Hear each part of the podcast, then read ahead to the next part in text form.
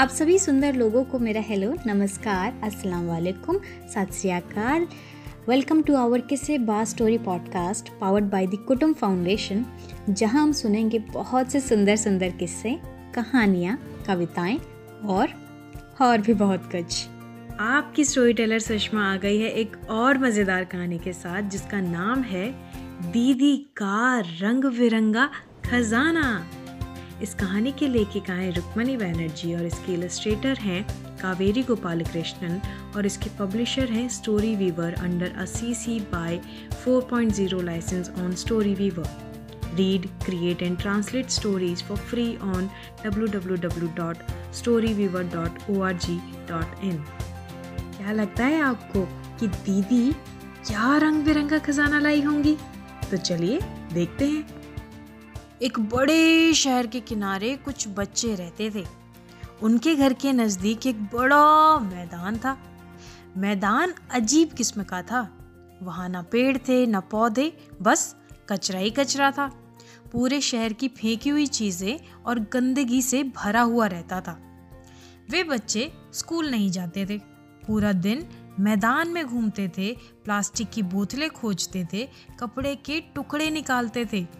कचरे के बारे में वे बहुत कुछ जानते थे। एक दिन दीदी कचरे के मैदान में आई। गले में लाल दुपट्टा ओढ़े हुए थी। घूमते फिरते बच्चों की तरफ़ ताकते हुए वो एक जगह पर बैठ गई। अपने थैले से कुछ निकाल कर देखने लगी। बच्चे दूर से घूर रहे थे, फिर थोड़ा करीब आकर देखने लगे। दीदी के पास खूब सारी किताबें थी।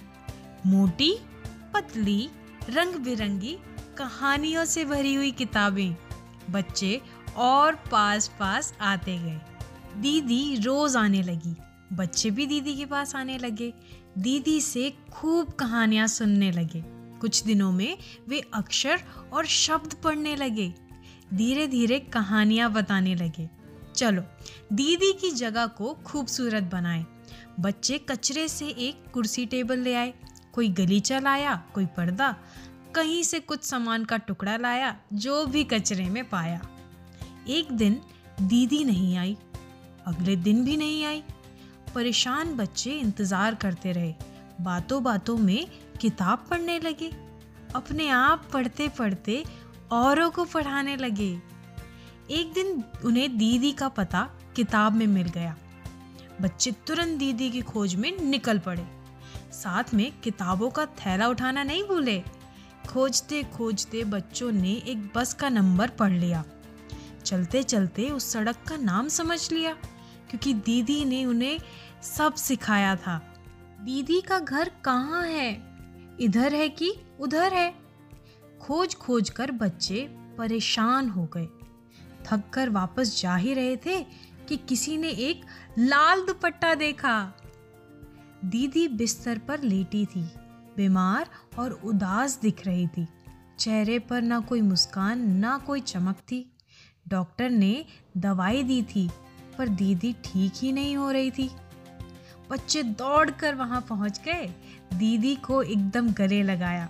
किताबों का थैला उन्हें दिखाया। बच्चों ने कुछ पढ़कर सुनाया। दीदी फिर से मुस्कुराने लगी। उनकी आँखों में चमक वापस आने लगी। दीदी फिर से आने लगी हैं। सभी बच्चे इकट्ठे होने लगे हैं।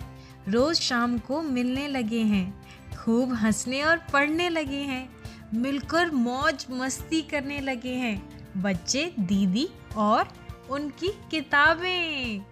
अब आप अपनी फेवरेट कहानी हमें शेयर कीजिए इंस्टाग्राम और फेसबुक पर द कुटुम फाउंडेशन के पेज पर और आप हमें मेल भी कर सकते हैं info at the rate Kutum dot in पर। और आने वाले पॉडकास्ट में हम आपकी फेवरेट स्टोरी शेयर करेंगे। तो चलिए, जल्दी मिलते हैं अगली कहानी के साथ।